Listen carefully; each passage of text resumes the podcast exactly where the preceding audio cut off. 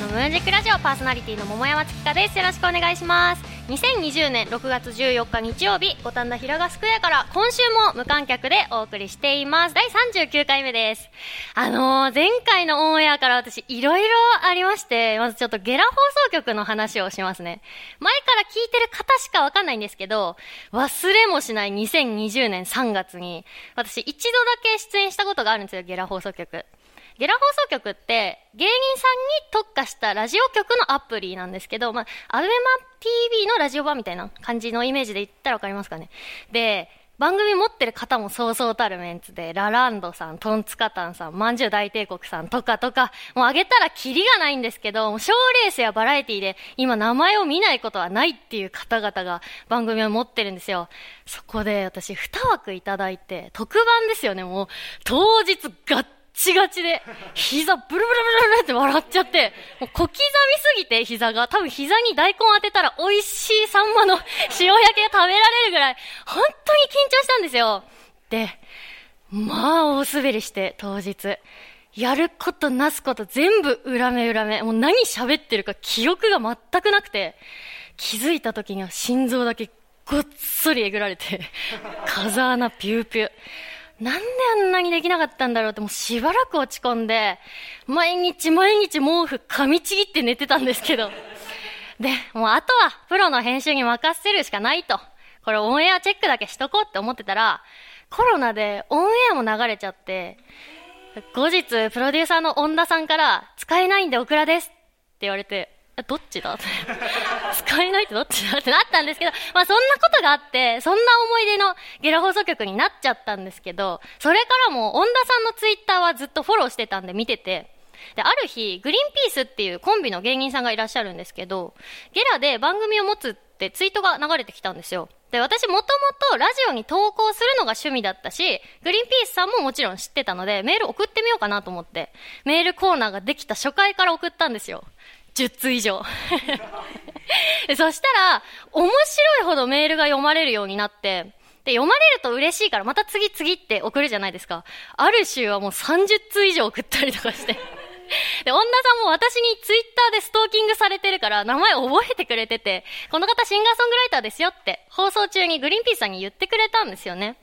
で、次第に番組でもこう桃山月花を面白がってくれて、いじってくれて、こいつ誰やねんみたいな。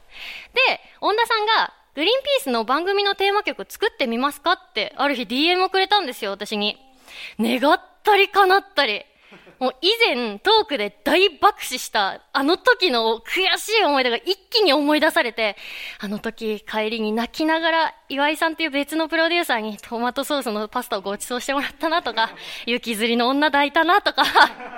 馬灯が巡って、もうすぐに書きますって返事をして、にじかんぐらいで楽曲書いて、で、恩田さんもかっこいいですねって褒めてくれたんですよ。ほいで、オープニングとエンディングにきょく使ってくれることになったんですよね。もう本業の音楽でゲラ放送局とグリーンピースさんに関われてすごい嬉しいじゃないですか。で、ゲスト出演も良ければって誘っていただいて、もう隠しきれないガッツポーズ家にいたんですけど、立ち上がって喜んで、前乗りしますねって言ったら、あ、それはやめてくださいって強めに断られてで、当日前も来たんですけど、やっぱり綺麗で、すんごい高いビルなんですよ。上をスーッと見上げたら、そのまま後頭部からゴンって倒れるんじゃないかってぐらい高いビルで、セキュリティもすごくて、汚い、その辺のおっさんとか入れないからビル入って月へのエレベーターみたいな猛スピードで上がるエレベーター乗って控室に通されたんですけど、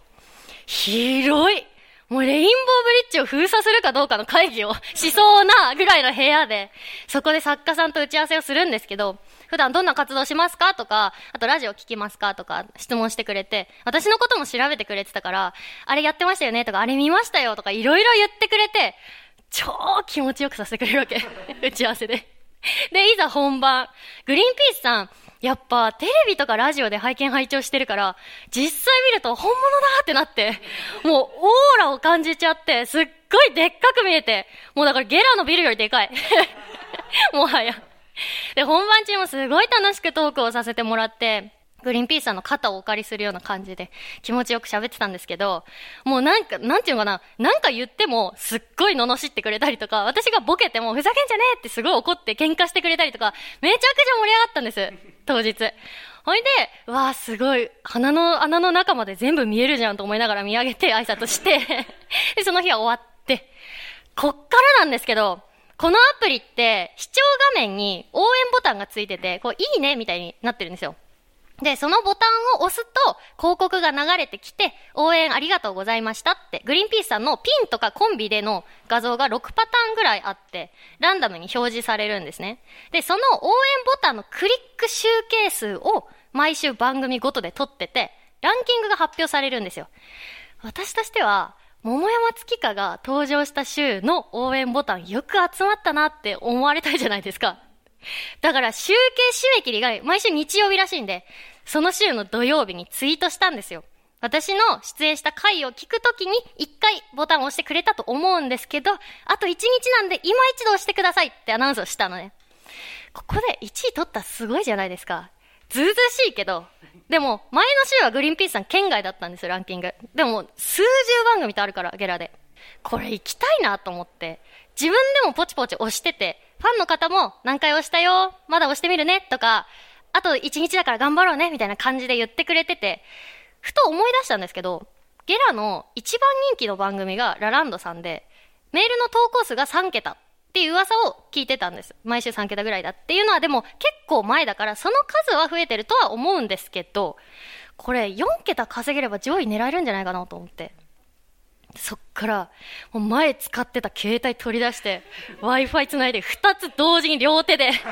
応援ボタン押し続けて、もう何度も操作してると親指が応援ボタンから広告を呼び出して、グリーンピースさんの画像を出してから再生画面に戻って、また広告を押してって覚えてくるわけ。親指が右下、下真ん中、右上ってコマンドみたいに。で、同時に広告を再生して、同時にグリーンピースさんの画像を出すっていう新しい遊びを覚えて、その左右が同じ絵になったら勝ちっていう、やったーとか、あ、悔しいみたいな、これはセーフだろうとか一人でやってて、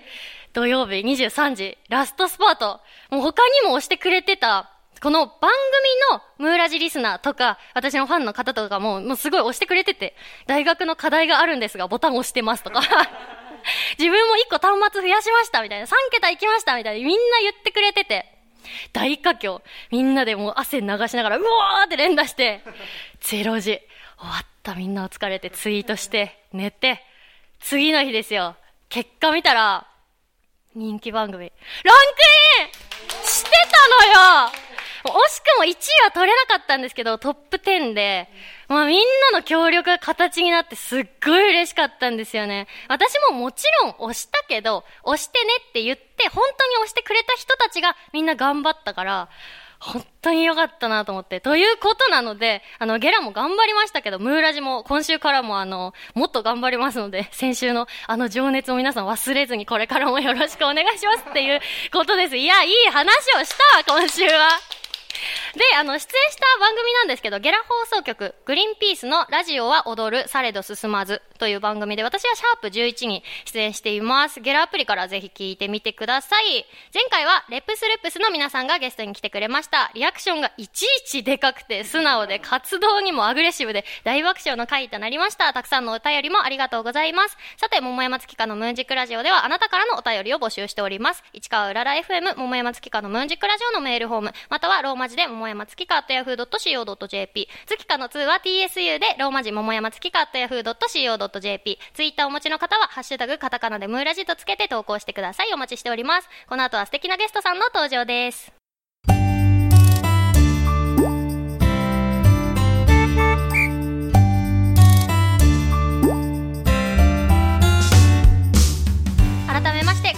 桃山月花です。それではお待ちかね、ここからゲストさんをお招きしてお話を聞きたいと思います。玉井千鶴さん、森田咲さんです。拍手でお迎えください。よろしくお願いします。では簡単に自己紹介をお願いします。はい、えー、皆さんこんにちは、玉井千鶴です。えっと、普段はグラビアをしたりお芝居したり、えっと、歌ったりアイドルしたり、いろいろ何でもやります。はい、よろしくお願いします。よろしくお願いします。そして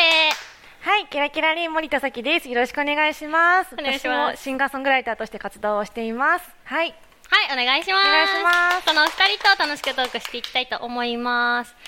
たまいたまいたまたまいたまいさんたまいさんたまいさんよろしくお願いします。いっぱいやってるんですね。いや、もうなんか気づいたら何でも屋さんになってた。本業はって聞かれたら何て答えてます？本業はなんか今もう実質演劇が結構メインになってきてますね。そうなんだ。はい。へ、もともとは音楽畑だったんですけど、うん、へ、音楽はアイドルライブっていう。そうですね。でももう今全然何もやってない。今ね、今そうなんですよ。今な何やってます？本当に何にも？寝てる？寝てる、やばい。今はあのろくがつ末に自分の劇団の公演をやるので、その稽古をやってます、主に。あ、そう、ろくがつ末？え、めっちゃもうじゃあ今月の。そうなんですよ。今日だってろくがつじゅうよっかだよね。え、もうあといっしゅう、にしゅうかんぐらいか。そう。うわー、頑張ってください。なるほどね、お芝居を。そして森田さんは、え、さきちゃんって呼ぼうか。あ、ありがとうございます。なんかあります？ちずるんって。ちずるん、ちずるんとさきちゃん。あ、さきちゃんじゃん。キラキラリン、さきメロって呼ばれてます。さきメロ、そうなんです。前メロが好きで、そこからもう学生の頃からずっとそのあだ名が、名残があって今でも。メンヘラ？メンヘラじゃないです。怖い怖い怖い。これ言いません？なんか前メロちゃん好きな。すごく言われます。メンヘラってメンヘラじゃないよって言って。あ、そうなんだ。まあでもメンヘラって言うか言わないか別だからな。違うってメンヘラのパターンもある。さきメロはシンガーソングライターなんですね。どういう曲をやってるんですか？はい、でも大体恋愛の曲が多いですかね。あとは自分の身近に起きたこととか、あと妄想を繰り広げて、もうそれ言ったらメンヘラになっちゃうんですね。なんかあの地元山梨なんですけど、山梨でワンマンした時にそれバンドで曲やりたいですってサポートのメンバーに出したら、はいはい、ベースの人にこの曲の歌詞めっちゃメンヘラで怖いんだけどって言われてそういうことがあったりしますけど。あ、でもなんか私もシンガーソングライターで作詞をするんですけど、はい、なんかシンガーソングライターってメンヘラって言われない？言われますよね。なんかなんだろう、ポップな君が好きみたいな、もう何なんだろうな、その目が奪われてみたいなまっすぐな気持ちの歌詞をもうこじらせてだんだん書けなくなるよね。それあるあるですよね。なんかもっとこう凝らないといけなくなると、そうなんです。主人公がどんどんひねくれていくの。あじゃないのかな。え、でもそれは結構なんか言われてることめちゃくちゃわかるなって思いながら。あ、本当に、はい、あ, あるあるですよ、結構。そうなんですよ。でもちずるんもそう、作詞作曲するけど、まだその領域にないから領域だったんだ。まだ健康な歌詞書いてるかなって感じ。健康、健康言われた。なるほどね。あ、そっか、ちずるも書いてるんですね。そうなんです。どんな歌詞をじゃあ書きます？なんかもう元気最高イエイみたいな。もう相入れない私たちは。そうですね。風がちょっと風があるかもしれない。そうなんだね。え、作詞どれぐらいやってます？でもそんなやってなくて、うん、まだ本当世に出てるのはよんきょくとか。あ、ほらやっぱりじゃあこれから、うん、すぐ来るからやつをに桁いったらすぐ来るから気をつけよう。あのちょっとお便りが来てるので紹介しようと思います、はい、ラジオネーム前世が昇格月花ちゃんゲストの皆さんこんにちは。玉井千鶴ちゃんはグラビア演劇音楽、森田咲ちゃんはシンガーソングライターとラジオパーソナリティを務めていますね。お二人ともマルチですが、今までの活動で苦労話や思い出話ありますか？また自分の活動と比べて月花ちゃんの印象があれば聞きたいですということで、はい、活動の苦労話いろいろやってると多分いろんな場面であると思いますけど、あります？なんかグラビアの ディーブイディー を何本か出させてもらってるんですけど、それでなんかマッサージのシーンみたいなの、はいはい、あのメイクさん、女性のメイクさんがマッサージするシーンみたいな、うん、でなんか普通にしてていいよみたいなって言われたから普通にしてたら、うん、じゃあ次あの吐息を別撮りするからって言われて、へー、で大人たちがこう周りで見守る中、しかも和室のあの低めの机にマイク付きのカメラこうやって置かれて、私そこに向かって正座しながらふうみたいな、言ってくれたらその時にやったのにみたいな、そういう指示なんだね。ちょっとびっくりした。すごい気まずくて、これあの男性リスナー多いから嘘でしょって思ってると思うわ多分。大人たちが見守る中、うんうんみたいな、えー、じゃ今が多かったからあ多めに行ってみようかみたいな、えー、声だけ別撮りでディレクションがあるんだね。そうなんですよ。そっか。もうあの人生で一番地獄だった瞬間、えー、これはちょっと私たちにはないですねその想像するだけですごくシュールだなってちょっと思っちゃいますよね。正座ですよ、だって正座ですよねそうなんだ。普通にしててねってまだ難しいよね。そうなんかあなんか特にリアクションとかもうん大丈夫みたいななんか私ちょっと全然関係ない話なんだけど、はい、あの前にアイドルをやってたんですよ。で、はい、えーと、なんかアイドルが何人も集まってで足つぼをされるみたいなっていう企画があってでなんかみんなそのキャッキャやってて、はいはいはい、で私はそこで笑いを取りに来たからもっとこうグイグイ押してくださいって事前に先生に言ってて、はいはい、リハーサルの後にね、はい、もっと押してくださいって言うのにスッスッとされるのね全然リアクション取りづらくて痛い痛い痛い痛いとかやるんだけどでもなんかその作ってる人の意図で考えたらやっぱアイドルを集めるんだったらなんかこう痛い痛いみたいなキャッキャみたいなのが撮りたかったんだろうなと思って私はもう次以降呼ばれなかったからなんかやっぱ吐息とか大事なんだなって思った。大事なんですね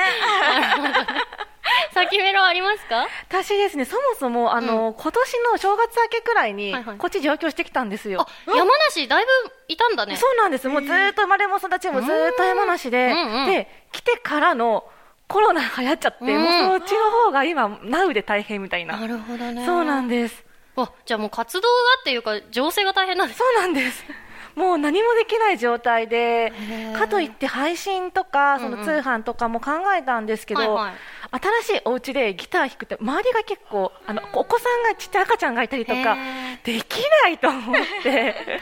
に、ね、そうなんですよ。難しいなと思ってで私美容師免許ずっと持っててそうなんです。そっち の, あのお仕事で活かしながらあのこっちもやるみたいな感じで今はそういう体制でやってます。へー、はい。ああそうなんだ。でも山梨でソロライブあって言ったっけ、はい、ワンマンライブ言ってたからすごいね。じゃあ山梨と東京と牛耳れたわけだ。そうなんですであの本当はあの向こうでもラジオパーソナリティがあるので、うんうん、帰るはずだったのがコロナで帰れなくなっちゃって。あ、どうしてるんですか？やっと今月から帰れるようになりました。今までどうやってたの？あのワンコーナーだけリモートで電話みたいな電話出演本当はあの昼さんじかんずっと生放送でレギュラーだったんですけど、うん、もう危ないし、しかもさんじかん電話ちょっと厳しいからワンコーナーだけねごめんねって言われて、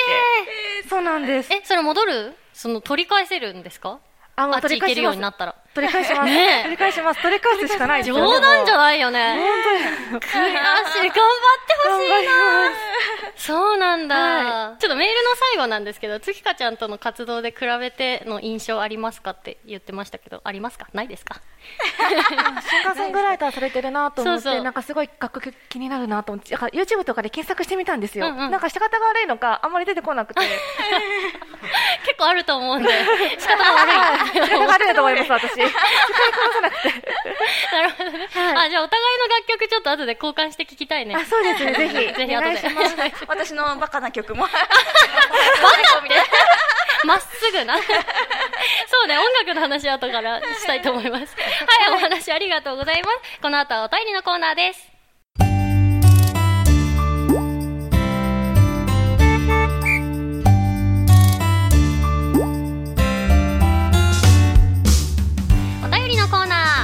ゲストさんと盛り上がったところで、ここからは番組リスナーの方やスタジオ観覧の皆さんから募集したメールテーマや感想を紹介していきます。今日のメールテーマはもったいないお化けです。どんどん読んでいきましょう、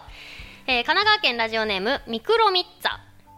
中学生の頃クラスメイトから誰々ってお前のこと好きらしいぞと聞かされたのですが、ひねくれていた僕はあーこれドッキリ仕掛けられてんなーと思ってその子のことをあからさまに無視してしまいました。もしかしたらドッキリじゃなかったのかもと思ったらもったいなすぎて夜も眠れません。うわー、もったいない、もったいないね。どっちだろうね。でもこれどっちのパターンもさありえる。中学生だからな。うーん、でもそれ女の子がもしそうだとしたらかわいそうですよね。すごい。そうだよね、うん、そうだ よ, そうよ。女の子がかわいそうだから友達が余計なことしたって感じですね。本当ですよねど, っちどっちにしても女の子かわいそうですよね。そうだね。この子のために恥かいてほしかったね、うん、ミクロミッツァさんわかんないけどどっちだったんだろうね。次いきます、はい。えー、東京都ラジオネーム曖昧なレッサーパイン。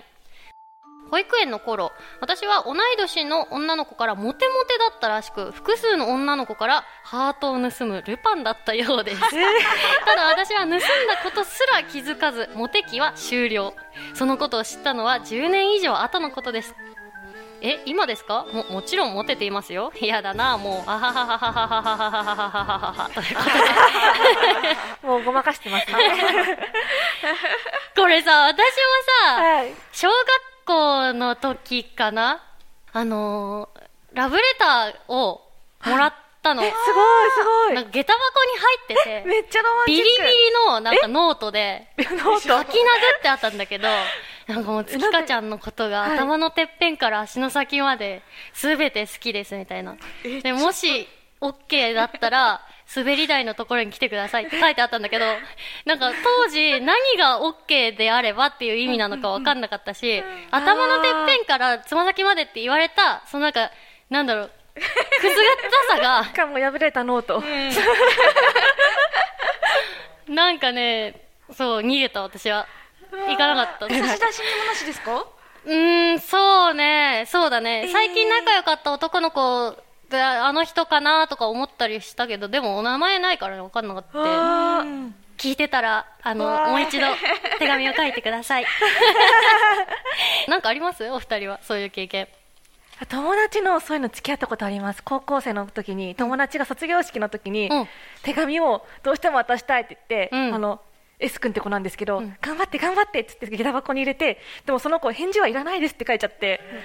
ー、もったいない、それこそと思って、えー、勇気を振り絞ったのにと思って。そうなんだ。その後あのその会 3, さんにん友達でなんか慰め会みたいなのしました。その子も言い切って満足みたいな。うわ、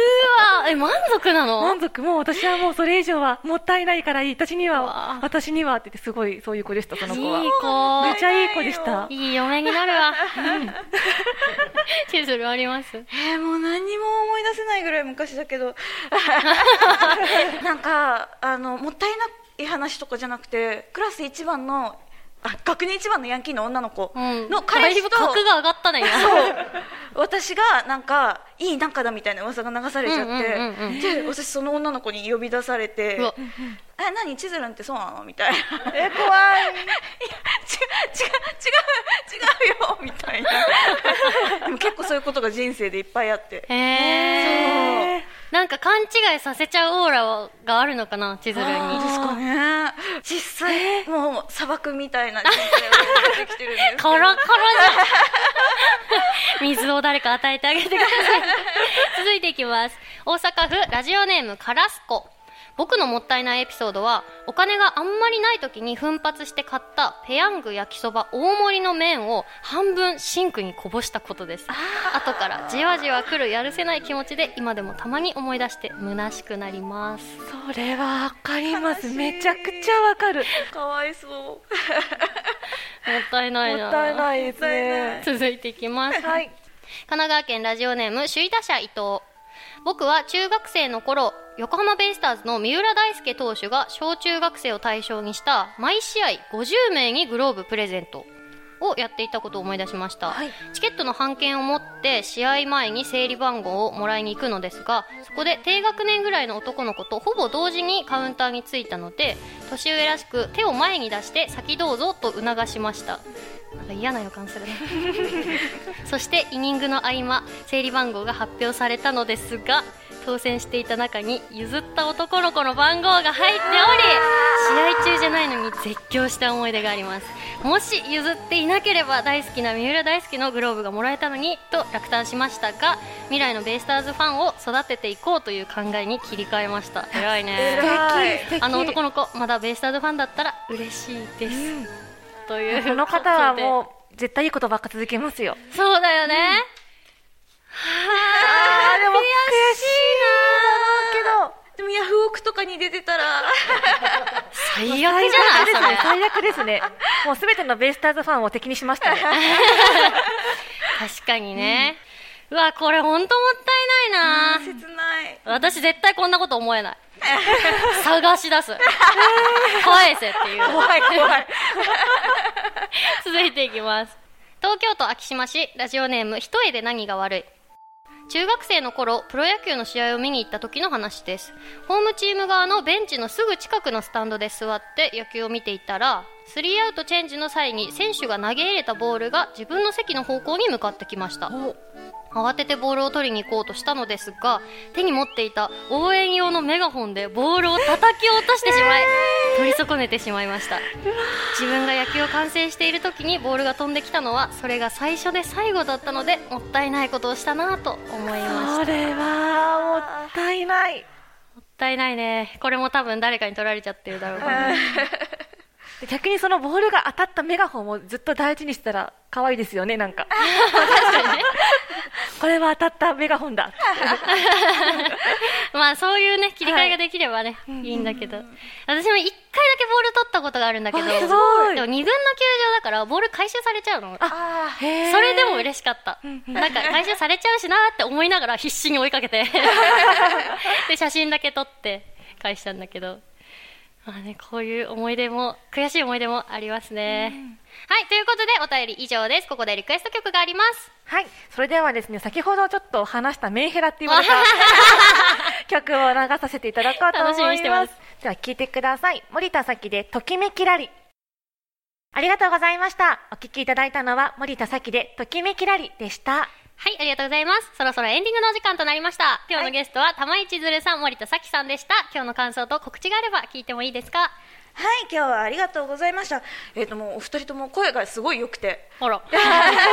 声がいいなと思いながらずっと聞いてたんですけど、えーとさっきもちょっと言わせてもらったんですけど、はい、ろくがつにじゅうしちにち、にじゅうはちにちに恵比寿のスターバーというところで、えー、令和反省楽団アウトブレイク公演ボリュームワンおとぎ話という公演をやらせていただきます。あのおとぎ話の、まあ、パロディというかちょっと毒を入れたおとぎ話みたいな短編集をやらせていただくので、ぜひぜひ見に来ていただければと思います。詳細はツイッター見てください。お願いします。はい、ありがとうございます、はい、そしてはい、今日はありがとうございました。もう楽しくて本当にあっという間で、ありがとうございます。もうなんかこういうコロナの影響でいろいろ大変だなってご時世なのに、もう呼んでいただけたことにもすごく嬉しくて、ありがとうございます。こちらこそこれからもよろしくお願いします。で、私の告知なんですけど、やっぱりやっぱこのご時世なのでちょっと今ライブの告知とかができないんですけれども、えっと、地元でもラジオあのたまに書いてやってますので、詳しくは私のツイッターアカウントアットマーク エスケーエムアイオーエヌ をチェックしてみてください。モニターは漢字、先はひらがなでも出てきます。ぜひよろしくお願いします。キラキラリン。はい、ありがとうございます私も告知をさせてください。次回の桃山月花のムーンジックラジオの放送日はろくがつにじゅうはちにち日曜日です。詳細は番組公式ツイッターホームページでお知らせしますのでチェックしてください。番組への感想やテーマメールは番組公式ホームページのメールフォーム、またはツイッターをお持ちの方はシャープカタカナムーラジとつけて投稿してください。皆様のメッセージお待ちしております、えー、ろくがつにじゅうはちにちがパフェの日らしいんですけど、せんきゅうひゃくごじゅうねん元巨人の藤本秀夫投手が日本のプロ野球史上初パーフェクトゲームを達成した日なのと、はい、洋菓子のパフェがフランス語でパーフェクトという意味があることから制定されたそうです。パーフェクト。そこで次回のメールテーマはこちら、パーフェクトゲーム。リスナーの皆さんには、あの時の受け答えはパーフェクトだった、すごい切り返しができた、今思うとああしてればパーフェクトだった、クソーなどなど、皆さんやお知り合いの駆け引き成功失敗報告を送ってください。あの今回ついにですね、はい、メール投稿数が野球ラジオだと勘違いしてるリスナーが、はい、野球メールが過半数を超えまして選ぶのが本当に大変だったんでちょっとあのお聞きの皆さん、メールすごくありがたいんですけど減らしてくださいちょっとあの日常的なメールを読みたいなと思ってます。まあ、聞きたいですよね、いろんな方の皆さんの日常の話も。そうそうそうそうと言いつつね、まあ、野球好きなんで読んじゃうんですけど、まあ、あのほどほどにお手柔らかにお願いしたいと思います。では最後に皆さんと一緒にお別れをしたいと思います。私が桃山月花のと言ったらムーンジックラジオと返してください。お願いします、はい、じゃあいきますよ。桃山月花のムーンジックラジオ。お相手は桃山月花と玉井千鶴、森田咲でした。またお会いしましょう。ありがとうございました。